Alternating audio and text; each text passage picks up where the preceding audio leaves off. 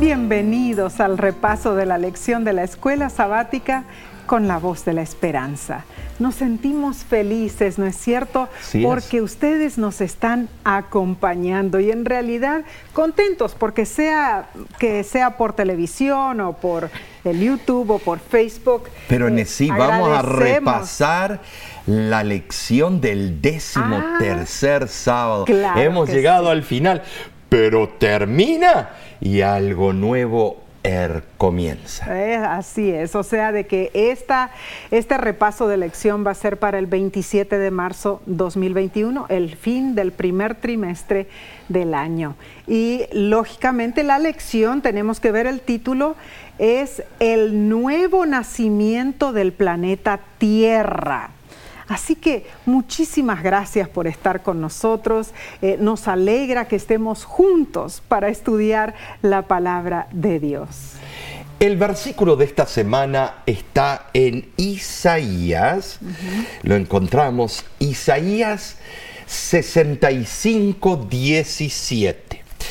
Y es increíble su significado. Amén. Porque aquí que yo crearé nuevos cielos y nueva tierra, y de lo primero no habrá memoria, ni más vendrá el, al pensamiento. Ahora sí, Isaías describe los cielos nuevos mm. Y la tierra nueva que habrían existido si el pueblo de Israel hubieran hecho caso a los mensajes de los profetas y hubiera cumplido el propósito divino después de volver del cautiverio. Eh, todo eso hubiera ocurrido antes del tiempo que estamos viviendo ahora. Ah, claro. Pero lo que sucedió, Israel fracasó. Eh, por lo tanto, en su aplicación secundaria, estos versículos describen los cielos nuevos y la tierra nueva que existirán después del milenio, ¿no es cierto? Ah, sin embargo, debemos entender que la, descripción de Isaías se refiere en primer término a la situación de lo que era Israel y solo puede hacerse la aplicación secundaria a la luz de lo que escribieron en cuanto a la vida futura los autores del Nuevo Testamento y los comentadores bíblicos inspirados por Dios. Un paralelismo. Claro. Así es, sí. Eh, cuando se sigue este principio de interpretación, el pasaje no presenta ningún problema. No. Por otra parte, si se intenta aplicar todos los detalles eh, del pasaje a los cielos nuevos y a la tierra nueva del futuro, aparecen varias dificultades. Mm, cierto. Primero, según lo que dice el versículo 20 del mismo capítulo, a menos que se comprenda que el lenguaje es sumamente metafórico, la muerte todavía existe, mm. mientras que Juan en el Nuevo Testamento habla de un cielo y de una tierra donde no habrá más muerte, Apocalipsis 21.4. Número 2 Isaías, según Isaías 65, 23, siguen naciendo niños. En cambio, en los cielos y en la tierra nueva que esperamos, los que fueron tenidos por dignos de alcanzar aquel siglo, ni se casan ni se dan en casamiento. Ahora, ahí viene la gran discusión. Em, bueno, así dice Lucas. Eh, sí, pero notemos algo de que también se dice que plantaremos viñas y construir, vamos a construir casas. Mm. Pero si Dios ya construyó todas las casas, mm. eh, ¿para qué vamos a construir más casas? Mm. Ah, una casa de verano y otra de invierno. No, ah. eh, es que va a haber, algunos preguntan, ¿va a haber crecimiento numérico? En el cielo, por supuesto, por mil años, no puede haber matrimonio ni procreación. No podemos estar distraídos porque estamos en la obra de juicio la vindicación del nombre de, de Dios. El comentario de este pasaje es demasiado claro como para ser mal aplicado. O sea que no podemos especular en asuntos que no han sido mostrados todavía. Aquí en la Tierra, cuando volvemos, ¿habrá crecimiento numérico? ¿Será que los otros planetas del sistema solar eh, van a ser organizados ahora eh, con eh, atmósfera y oxígeno y, vamos a ir y colonizar esos otros planetas? Pero interesante la cita allí que tenemos de la hermana White, ¿no es cierto?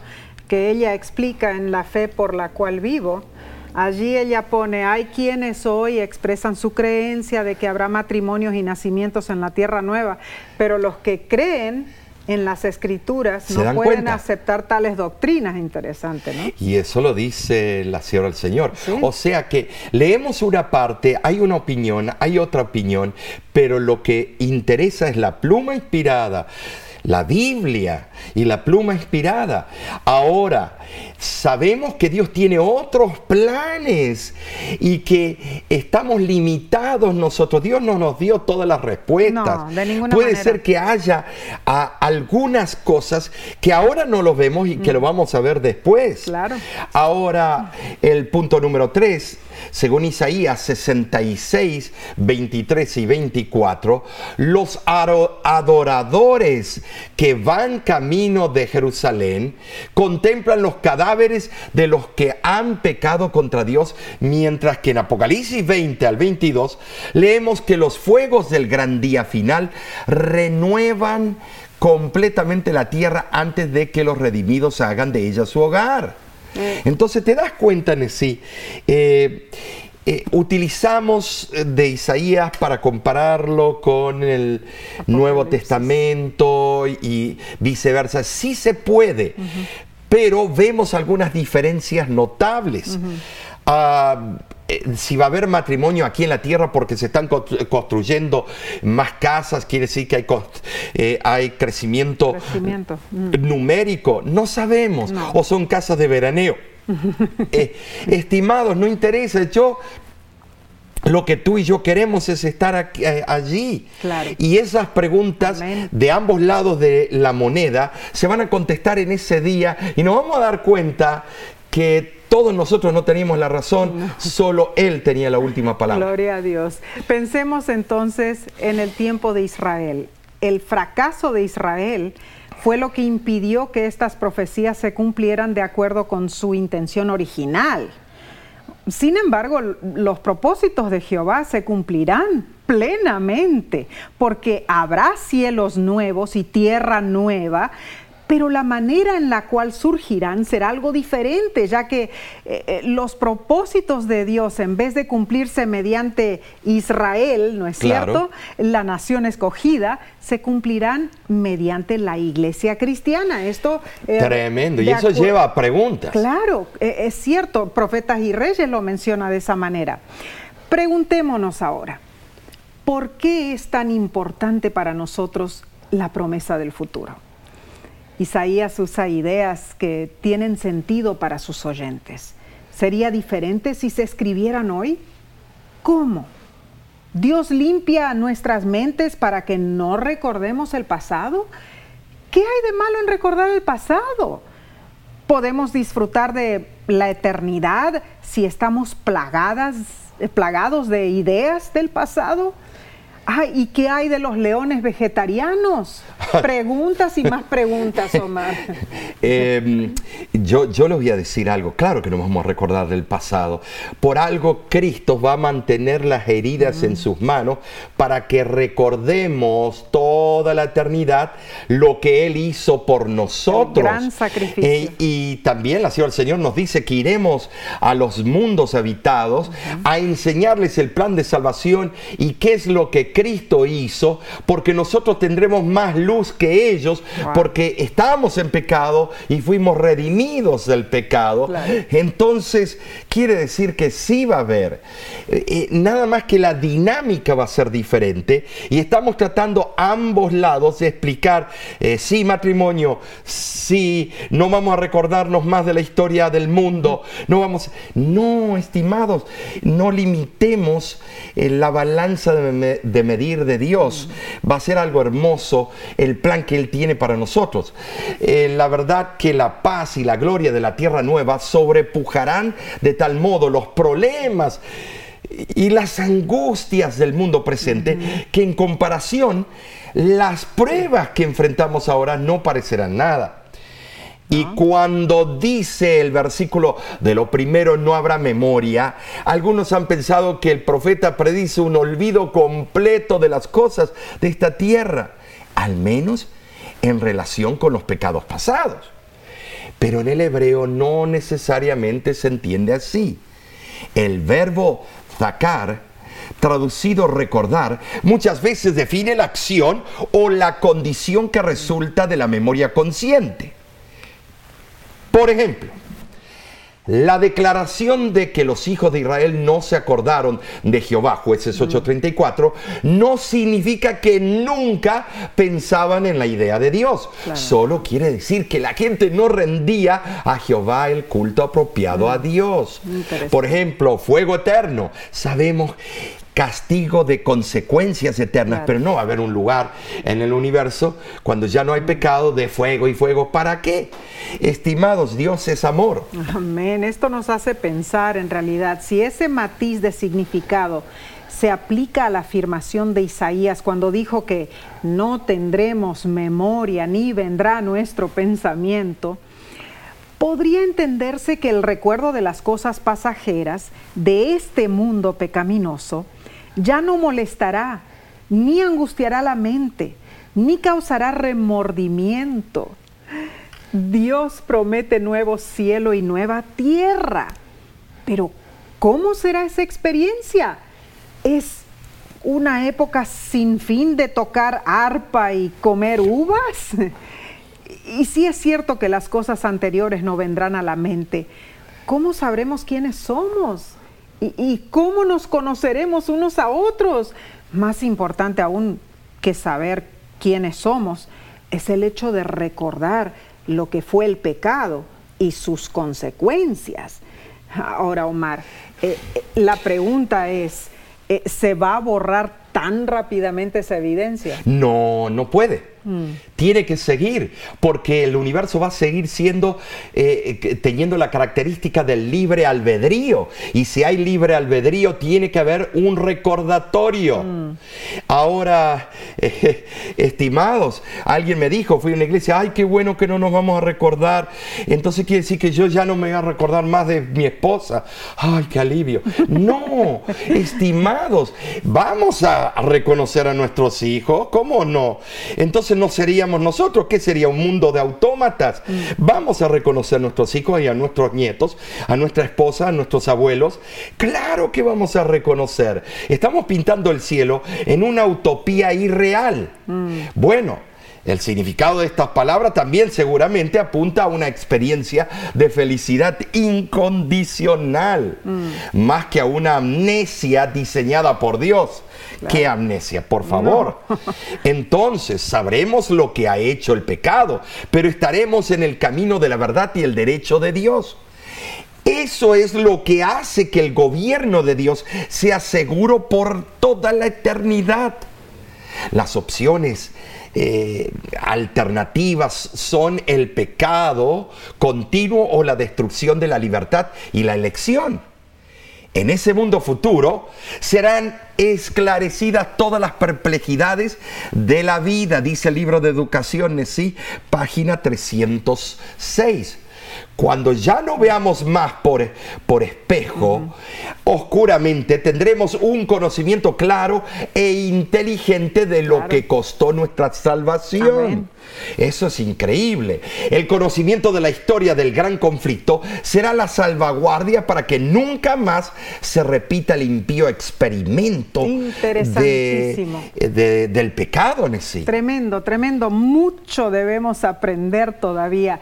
Pasemos a la lección del domingo, Omar, 21 de marzo, que se titula Cielos nuevo y tierra nueva basada en Isaías 65 del 17 al 25. ¿Qué tipo de restauración promete el Señor? Eh, lo cierto es que la vislumbre de un nuevo mundo y, mejor eh, nos da fuerza y ánimo para hacer frente a las dificultades del presente. Es más fácil afrontar los chascos y los desánimos si tenemos el corazón puesto en los abundantes gozos de la tierra nueva que pronto ha de ser nuestro hogar.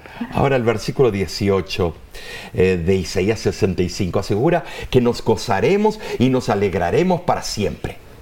El texto más orético en la versión del 70, emplea verbos en el modo autoritario, dando la seguridad de gozo, y alegría. En el rollo de Qumran eh, de los manuscritos del Mar Muerto, las palabras están en singular, gózate y alégrate.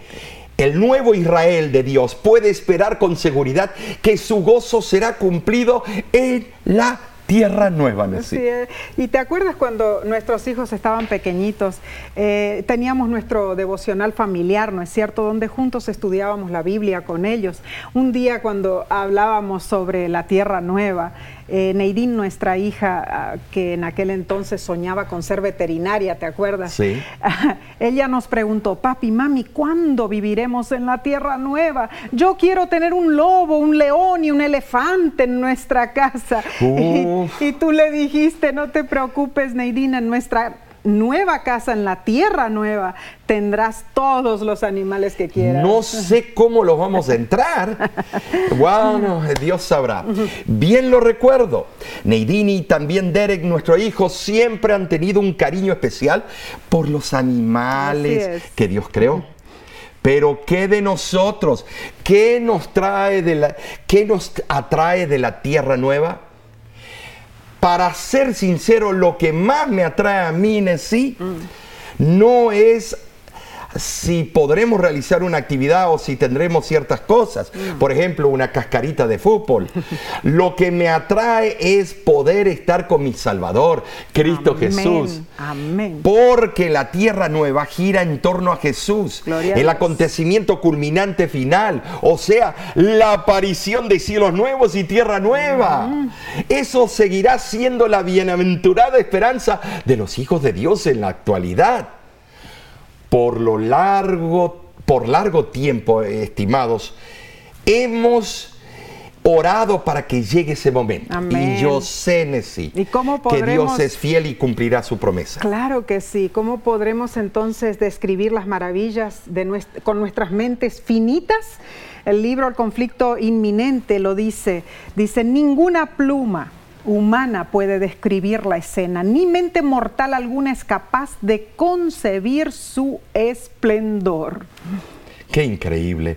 Eh, eh, yo, yo veo que, eh, ¿qué estamos haciendo? Perdiendo el tiempo. ¿Por qué no nos preparamos? Que Cristo ya venga, ¿no es cierto? Con una vida larga y tranquila en la tierra prometida. Podemos ver en Isaías 66, 25 que dice el lobo y el cordero serán apacentados juntos y el león comerá paja como el buey. Ay, es interesante en sí que el autor de la lección menciona lo siguiente. Es impresionante. Para que los carnívoros, como los leones, se vuelvan vegetarianos, mm se requiere mucho más que una clase de cocina vegetariana. cierto. se necesita una nueva creación para restaurar el mundo a su estado ideal, como era antes que el pecado en el Edén. Eh, cuando no había muerte mm. y vino la muerte. Y esa nueva creación de Dios traerá un sinnúmero de sorpresas. Así es como Dios promete un nuevo mundo con su pueblo redimido. El autor de la lección nos hace pensar cuando dice, supongamos que en lugar de vivir 60, 70, 90 o incluso 100 años, la mayoría de la gente viviera un millón de años o más, ¿se resolvería el problema fundamental de la humanidad? ¿Por qué la vida eterna es la única respuesta a nuestras más profundas necesidades humanas? Porque sin la ayuda divina la muerte sería el destino de todos. Es cierto. Te invitamos a agradecer a Dios por la salvación que nos da a través de su Hijo Jesús. Mientras lo haces, tomaremos una corta pausa. Volvemos en un instante, no te vayas.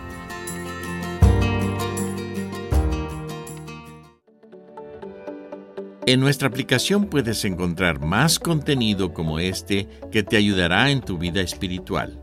Lo puedes descargar visitando nuestra página web lavoz.org.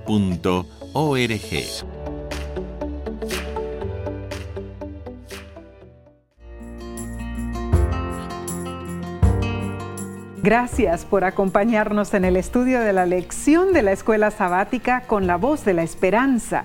La parte del lunes 22 de marzo se titula Imán Divino, o sea, se refiere a un imán, Omar, ¿no es cierto? El imán es un material que tiene la capacidad de producir un campo magnético y atrae el hierro y otros metales como el cobalto, níquel, ah, el aluminio, etcétera, pero también repele otros cuerpos magnéticos.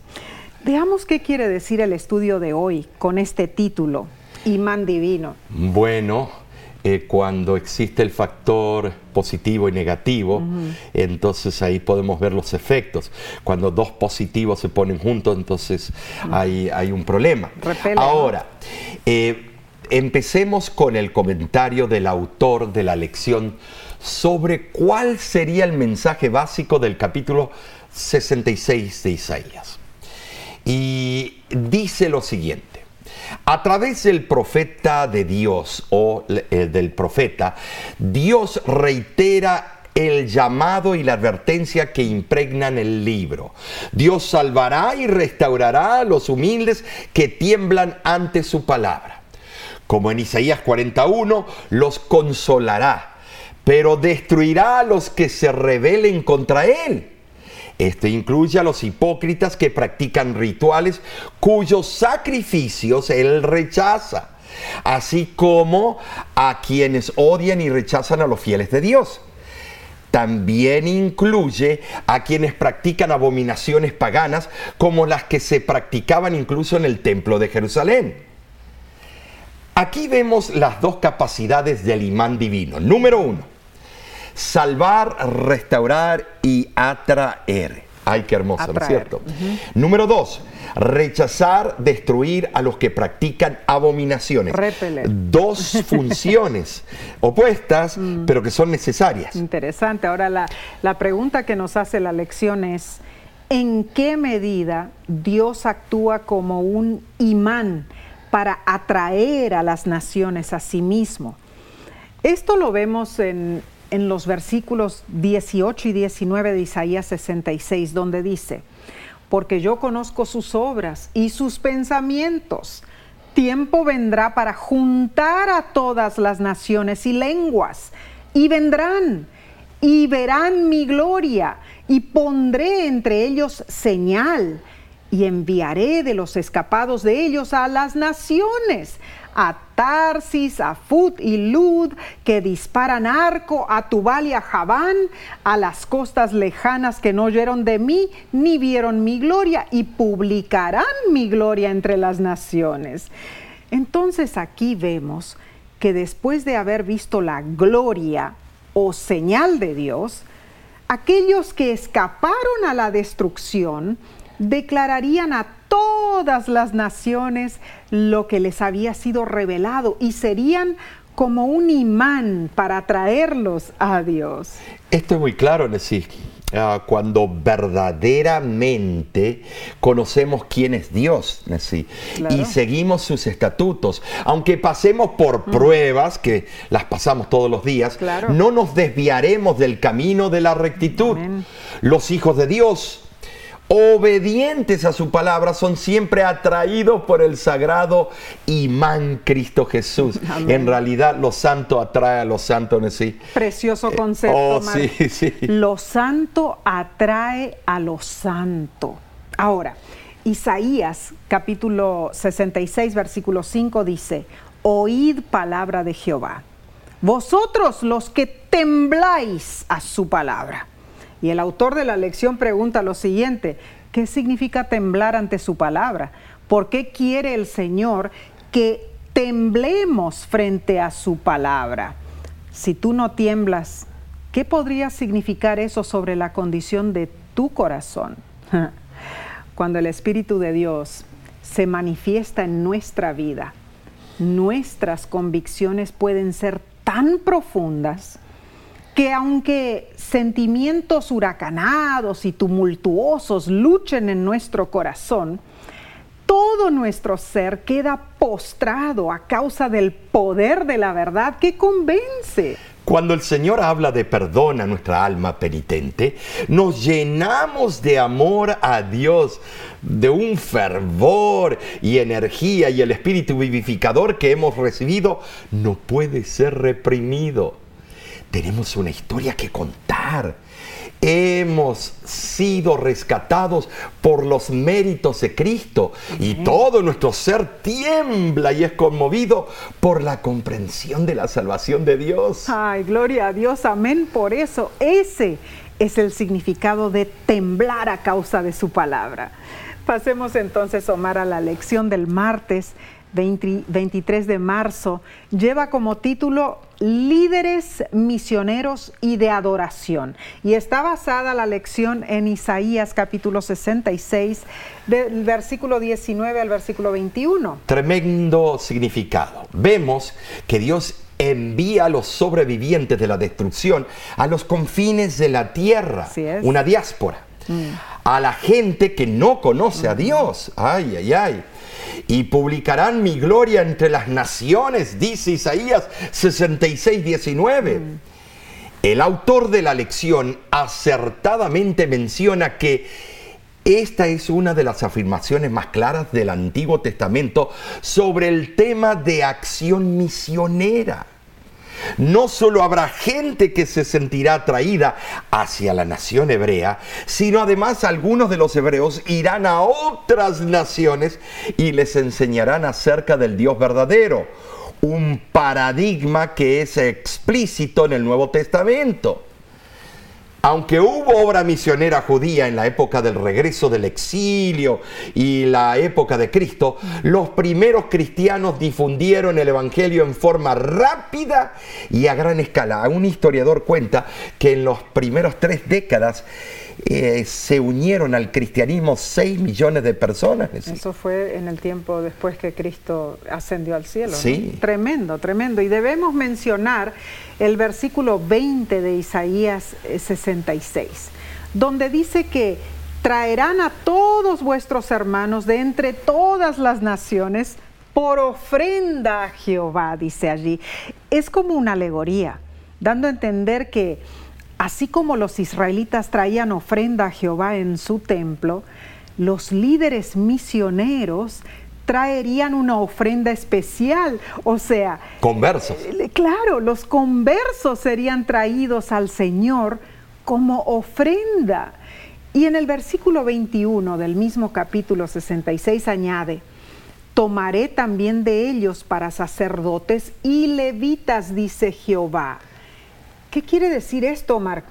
Bueno, esto es, esto es algo interesante porque que vayan los judíos a aceptar personas que son impuras mm. para entrar en los puestos más sacros eh, es cosa interesante. Mm. Dios anteriormente había permitido que solo los descendientes de Aarón sirvieran como sacerdotes y únicamente también miembros de la tribu de Leví podrían ayudarles. Los gentiles no eran permitidos convertirse en descendientes de Aarón o de Leví. Pero ahora Dios autorizaría a algunos gentiles a servir en estas funciones como conductores de adoración, mm. responsabilidades que previamente estaban prohibidas incluso, incluso para la mayoría de los judíos. Mm. Esto apunta a lo que iba a acontecer al final de la profecía de las 70 semanas cuando el Evangelio pasaría a los gentiles, Nesí. Claro, entonces Omar, debemos leer también lo que dice Primera de Pedro, eh, capítulo 2, versículos 9 y 10. Mas vosotros sois linaje escogido, real sacerdocio, nación santa, pueblo adquirido por Dios para que anunciéis las virtudes de aquel que os llamó de las tinieblas a su luz admirable. Vosotros que en otro tiempo no erais pueblo, pero que ahora sois pueblo de Dios. ¿A quién describe Pedro? A nosotros. ¿Y, ¿Y, qué mensaje tiene para cada uno de nosotros como miembros de una nación santa hoy? Es increíble, el judío eh, autóctono que lee es principalmente el ortodoxo estos versículos, es chocante. Claro. El mensaje es que anunciemos las virtudes de aquel que nos llamó de las tinieblas a su luz admirable. El libro Servicio Cristiano aclara nuestra responsabilidad como hijos de Dios y dice, El pueblo que guarda sus mandamientos ha de hallarse constantemente listo para servir. Los que son verdaderamente representantes de Cristo trabajan para el bien de los demás, se deleitan en hacer progresar la causa de Dios, tanto en su país como en el extranjero. Se los ve y se los oye, y su influencia se siente en la reunión de oración no tratan de exaltar el yo o de recibir crédito como quien aparenta estar haciendo una gran obra, sino de trabajar humilde, mansa y fielmente, haciendo pequeñas diligencias o realizando una gran tarea, si es necesario, porque Cristo ha hecho tanto por ellos. Servir, Omar servir como misioneros en la causa del Señor. Esto me trae recuerdos de cuando mis padres se casaron eh, y ellos decidieron ir de misioneros al Amazonas en Brasil. Qué experiencia. Eh, ¿eh? En realidad, este, mi papá y mi mamá me cuentan que cuando llegaron allí a Manaus, a la capital del Amazonas, ¿no es cierto? Ellos estaban felices y contentos porque iban a servir al Señor como misioneros. Gloria a Dios. Y cuando los enviaron a ver su casa barco, a donde ellos iban a vivir, que era la Luceiro 1, donde había estado el pastor Halliwell al principio, encontraron que la Luceiro 1 estaba debajo del agua. Y había que sacarla. Exacto. Remolcarla. O sea que el, primer trabajo que tuvo mi papá como misionero. La prueba fue de mecánico, fue arreglar ese barco en primer lugar, sacarlo de ahí debajo del agua, todo sucio, la madera arruinada, volver a reconstruirlo para que recién allí ellos pudieran empezar a hacer la obra y que se preguntan algunas, ¿por qué Dios permite esto? ¿Por qué no nos da todo en bandeja? Ah, ahí está. Es que la vida de una persona que sirve a Dios es una vida dedicada a Dios. Y tiene que pasar por el fuego de la prueba. No importa lo Tenemos que, que ser pulidos como gemas en bruto. Así es, así es. Solamente cuando ya somos pulidos por Dios o formados, ¿no es cierto?, especialmente por sus manos, ahí es cuando podemos reflejar su amor a otras personas. Ahí es cuando podemos contar a otros lo que nosotros mismos pasamos y cómo Dios nos, nos libró, cómo Dios nos ayudó. Eso es parte de la vida de un misionero. Y yo recuerdo, Omar, que haber nacido eh, en ese ambiente, en el barco misionero, en las selvas del Amazonas, mi hermano y yo nacimos allí creciendo en esas selvas eh, del Amazonas, me enseñó muchísimo. Al ver a la gente necesitada, a los lugares a donde parábamos con mis padres para darles no solamente la palabra de Dios, sino, también atenderlos, cuidado dental, cuidado médico, etcétera. Tantas necesidades. Desde muy pequeñita aprendí realmente lo que es el servir ¿no es cierto? Estar pendiente de las necesidades de otra persona. Ah, recuerdo que mi mamá siempre me decía, los niños que están aquí en este puerto no tienen lo que ustedes tenían. Y si yo miro para atrás, Omar, nosotros no teníamos juguetes, nosotros no teníamos cosas de lujo, pero yo era feliz en mi niñez y estar con esos niños allí en las selvas en realidad nos traía un privilegio muy grande. Ahora eh, la pregunta es, sí, tenemos que preguntarles a ustedes también, ¿estás haciendo lo que Dios te pide? ¿Anunciando a otros lo que Él ha hecho por ti? Eh, ¿No es cierto, Sí, esa es la pregunta. ojalá sea así, porque cada uno de nosotros tenemos esa responsabilidad. No tenemos que estar en las selvas del Amazonas para ser misioneros. Allí, a donde tú estás, te aseguro, hay muchas preseas que todavía están esparcidas, que han de ser juntadas para ser parte del pueblo de Dios. Piensa en las formas que puedes anunciar las virtudes de Cristo Jesús en tu casa, en tu trabajo, con tus vecinos. Y mientras lo haces, eh, piensas en esas maneras que puedes servir al Señor, haremos una corta pausa. Pero no te vayas, volvemos enseguida.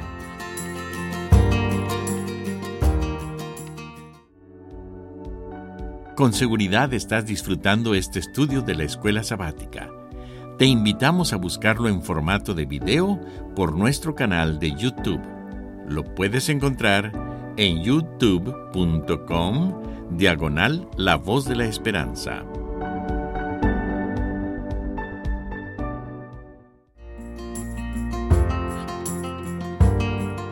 Gracias por acompañarnos en este bendecido repaso de la lección de la escuela sabática. Estamos en el día miércoles para el 24 de marzo. El estudio lleva por título Comunidad de Fe y está basado en Isaías 66, 21 donde Dios informa del nuevo grupo de líderes que vendrán, refiriéndose a los gentiles, ¿no es cierto, Omar? Así es, y aquí vemos, sí, eh, una proyección que nos lleva a la era cristiana, Así Tremendo. Mm. El Evangelio pasaría para ser proclamado a los gentiles. Claro.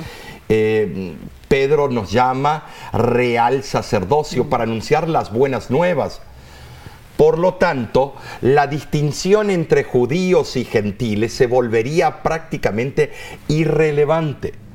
También Pablo proclamó en Gálatas capítulo 3, versículo 28 y 29, ya no hay judío ni griego, porque todos vosotros sois uno en Cristo Jesús. Y si vosotros sois de Cristo, ciertamente linaje de Abraham sois, y herederos según la promesa. En realidad, ser herederos de la promesa, un real sacerdocio, no era una, una orden para favorecer a las élites soberbias del pueblo judío que no aceptaban al Mesías, Cristo Jesús. Toda esta profecía apuntaba un día cuando judíos y gentiles se unirían en la proclamación de las obras maravillosas de aquel que los llamó de las tinieblas a su luz admirable en sí. Claro, ahora. Qué hermosa, hermosa promesa. Hay que mencionar también que Pablo, ¿no es cierto?, escribiendo a los gentiles, explicó que la situación no daba a ese nuevo grupo el derecho de faltar el respeto a sus hermanos judíos. No. ¿Cierto? Romanos 11, 17 y 18 dice lo siguiente. Pues si algunas de las ramas fueron desgajadas y tú, siendo olivo silvestre, ha sido injertado en lugar de ellas y ha sido hecho participante de la raíz y de la rica savia del olivo, no te jactes contra las ramas. Ah, los judíos incrédulos rechazaron a Jesús. Sellaron su propia suerte como nación y el reino de Dios les fue quitado y dado a, a gente que produjera los frutos de él, eh, dice Mateo 21, 43, ¿no?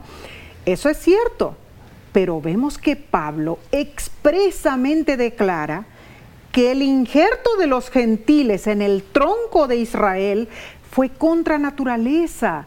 El llamamiento y la conversión de los gentiles fue en contra de lo que esperaban los judíos. los cristianos gentiles llegaron a ser participantes del eterno plan de Dios para la salvación porque Dios les entregó ese privilegio. Impresionante en sí, el shock que habrá sido para los mm, judíos. Así es. Saber que esa gente que ellos consideraban inmundos, ahora, eh, porque entre ellos entre aquellos a quienes Jesús había dado la comisión de Mateo 28, 19, y doctrinada a todos los gentiles, había muchos de clase social humilde, mm. eh, personas sencillas, hombres y mujeres que habían aprendido a amar al Señor y habían resuelto seguir el ejemplo de abnegado servicio en mm. sí. Ahora, a esos humildes hermanos se les había entregado un precioso cometido proclamar al mundo las nuevas de salvación por Cristo Jesús. Y el autor de la lección, Omar, nos lleva a reflexionar. Cuando nos dice, o, más bien nos da la pregunta, ¿por qué cualquier clase de elitismo espiritual, étnico o incluso político es tan aborrecible a la vista de Dios? Y nos exhorta, mírate de cerca. ¿Estás albergando algún sentimiento de superioridad espiritual o étnica? Si es así, arrepiéntete. Un consejo realmente punzante, ¿no es cierto? Pero certero.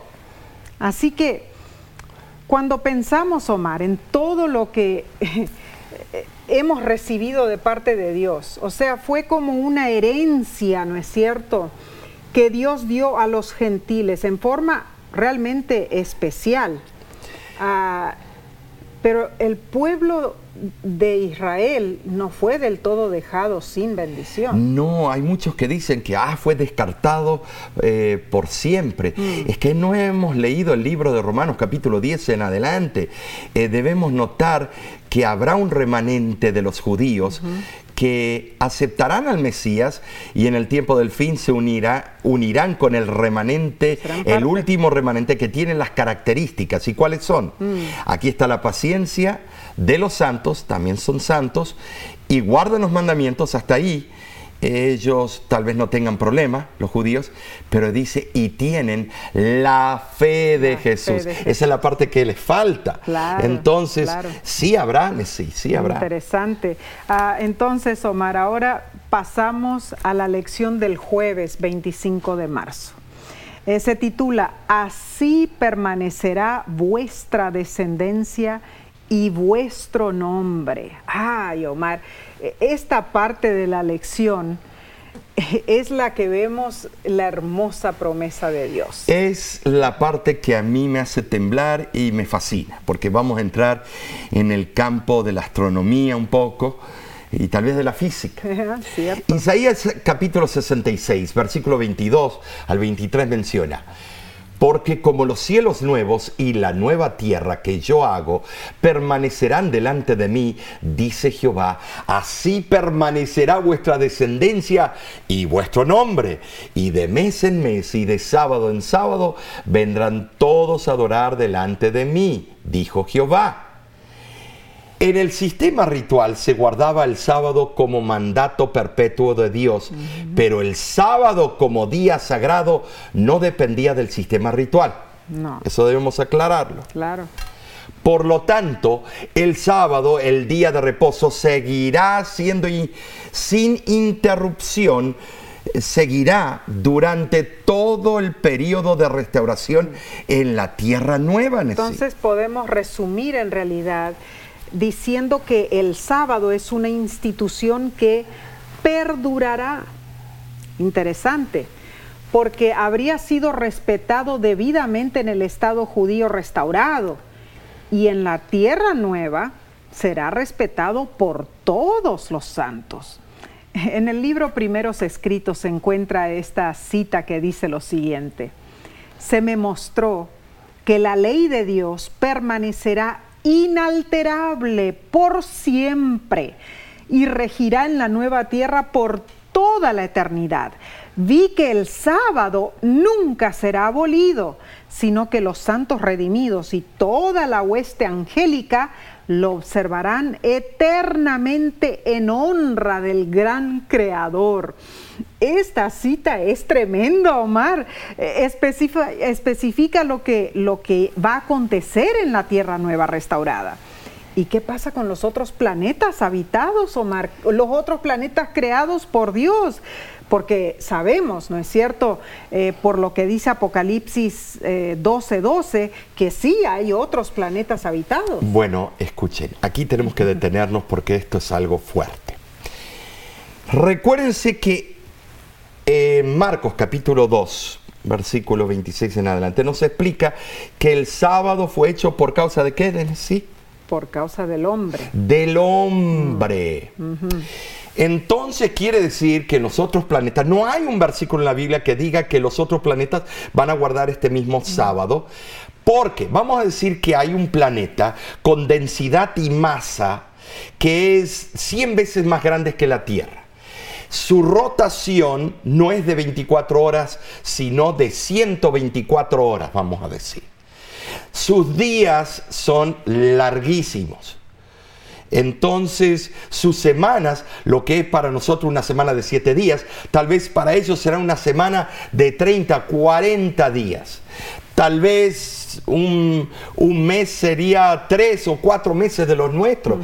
Entonces quiere decir que por eso Dios dijo, y siempre va a permanecer el sábado de Cristo, porque el Señor del sábado es Cristo, para recordatorio en el único lugar que hubo pecado en el universo, en el único lugar que desafió el código penal del ah. cielo.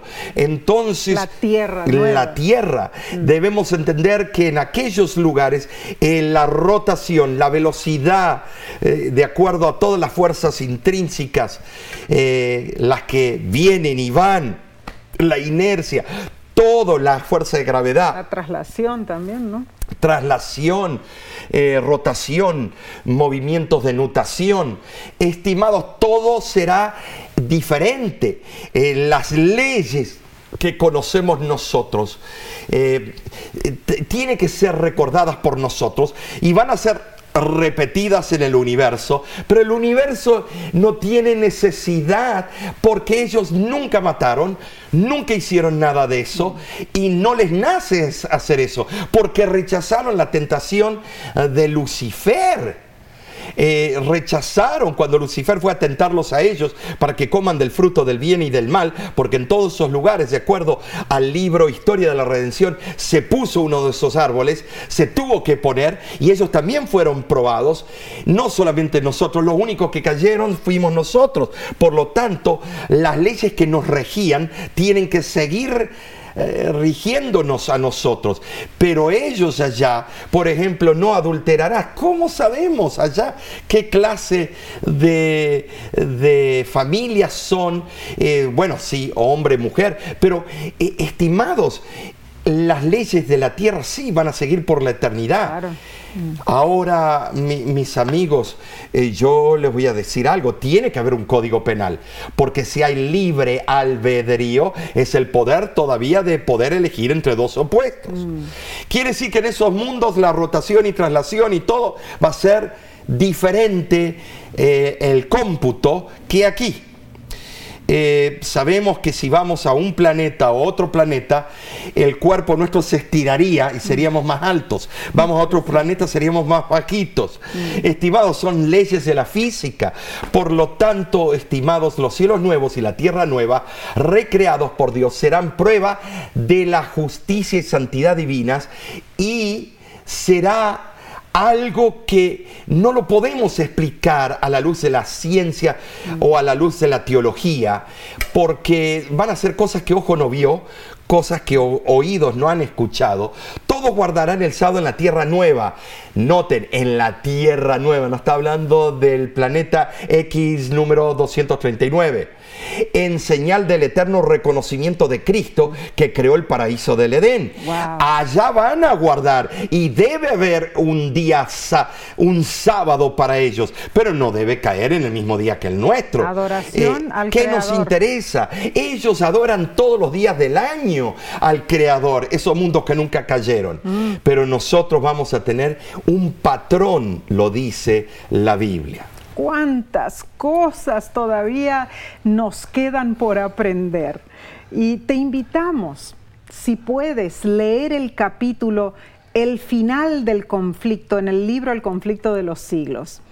Allí dice lo siguiente, a medida que transcurran los años de la eternidad, traerán consigo revelaciones más ricas y aún más gloriosas respecto de Dios y de Cristo. Y en forma culminante describe cómo será. Y dice, el gran conflicto ha terminado. Ya no hay más pecado ni pecadores. Todo el universo está limpio. Una misma pulsación de armonía y júbilo late a través de la vasta creación. Del ser que todo lo creó, manan vida, luz y contentamiento por toda la extensión del espacio infinito, desde el átomo más imperceptible hasta el mundo más grande.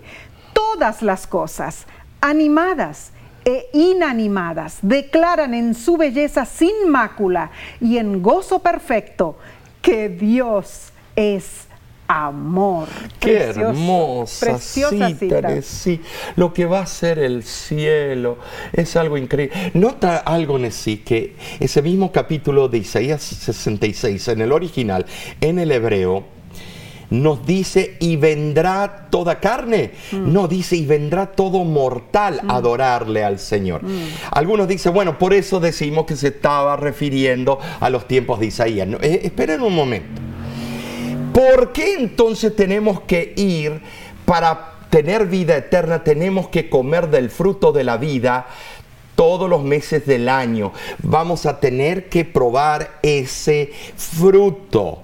Quiere decir, estimados, que nosotros por sí mismos no vamos a ser inmortales. Solo la eterna dependencia en el único que tiene inmortalidad y en ese fruto de la vida nos dará inmortalidad. Pero por nosotros mismos no es que va a venir Dios y nos va a tirar unas estrellitas encima y ya somos como dioses inmortales. Mm. No, siempre va a haber dependencia. Y el hecho de que las hojas las hojas son para... Que es para la sanidad, de las naciones. Interesante. Oh, eso te dice, en resumen, el doctor Roy Gain, autor de la lección de la escuela sabática de este trimestre, eh, recalca que Isaías presenta una visión de alcance asombroso Mm. Dios no solo purificaría y restauraría a su comunidad de fe, sino también ampliaría sus fronteras hasta abarcar todas las naciones ah. o todos los mundos mm. eh, del universo. Finalmente, la nueva creación de su comunidad conduciría a la reconstrucción del planeta Tierra, donde su presencia sería el máximo consuelo de su mm. pueblo. Ahora, este trimestre analizamos los escritos del profeta Isaías. Fue algo increíble, sus palabras, sus tiempos y sus dificultades, pero principalmente analizamos a su Dios. Gloria a Dios. Qué hermoso, a nuestro Dios, el Dios que tanto en aquel entonces como hoy nos dice a nosotros, no temas porque yo te redimí, te puse nombre, mío eres tú. Ay, sí, esto es increíble. Esta lección fue muy linda. Todo este trimestre hemos aprendido cosas preciosas en realidad. Y terminar con este clímax de la idea de la tierra nueva, Omar. Qué hermoso. Del último capítulo de Isaías. En realidad nos hace pensar cuán hermoso será. Eh, ¿Sabes lo que también me hace pensar? Que va a haber orden, que va a haber, va a haber itinerario, mm. porque dice de mes en mes y de sábado en sábado. O sea que el mismo sistema de traslación y rotación, el mundo va a ser redondo, parece y espero que seamos más organizados con ese. Claro, ahora no va a ser hora eh, que a veces decimos hora adventista, hora profética, hora latina. Eh, cuando el Señor diga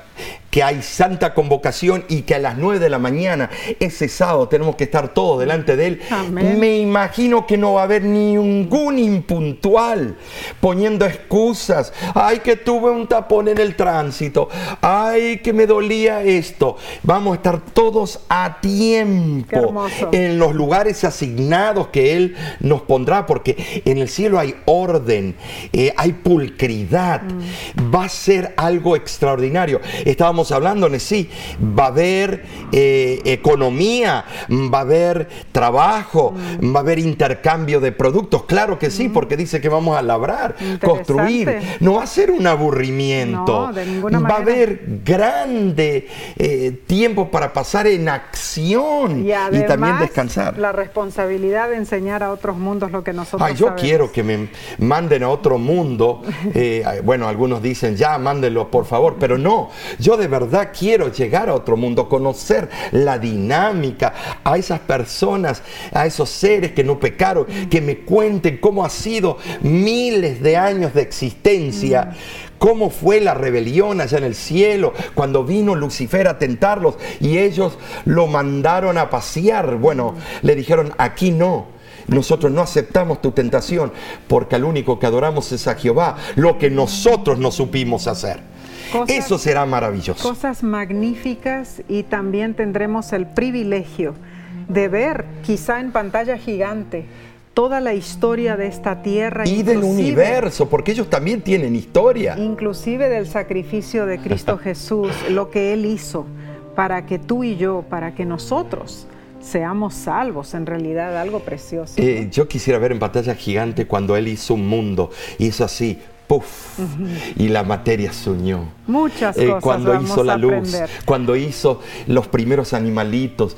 Qué hermoso será, pero sabes, si quieres respuesta a todo eso, tienes que prepararte y hacer planes y decir, yo y mi casa serviremos a Jehová. Nosotros queremos verte a ti en el cielo. Claro. Así que prepárate. comenzaremos el próximo trimestre. La próxima semana. La próxima semana. El título general de la lección es La promesa, el pacto eterno. ¡Oh! De sí, qué emocionante. Pacto eterno de Dios. Donde analizaremos cuál es el pacto de Dios que ofrece y exige. ¿Qué exige? o sea, todo lo que ofrece y todo lo que exige. Oh, entonces vamos a ver el pacto desde la entrada del pecado o la, cuando lo echaron a Lucifer desde el cielo, el pacto que hizo Dios con el universo, luego con la primer pareja y luego a través del tiempo. No, no te adelantes, porque vamos a ir poco a poco. Va a estar buenísima la lección. Entonces, ¿te esperamos dónde? Claro, por este mismo canal, por este mismo método de las redes sociales y de nuestra parte que decimos, Omar. Que Dios les bendiga. Amén.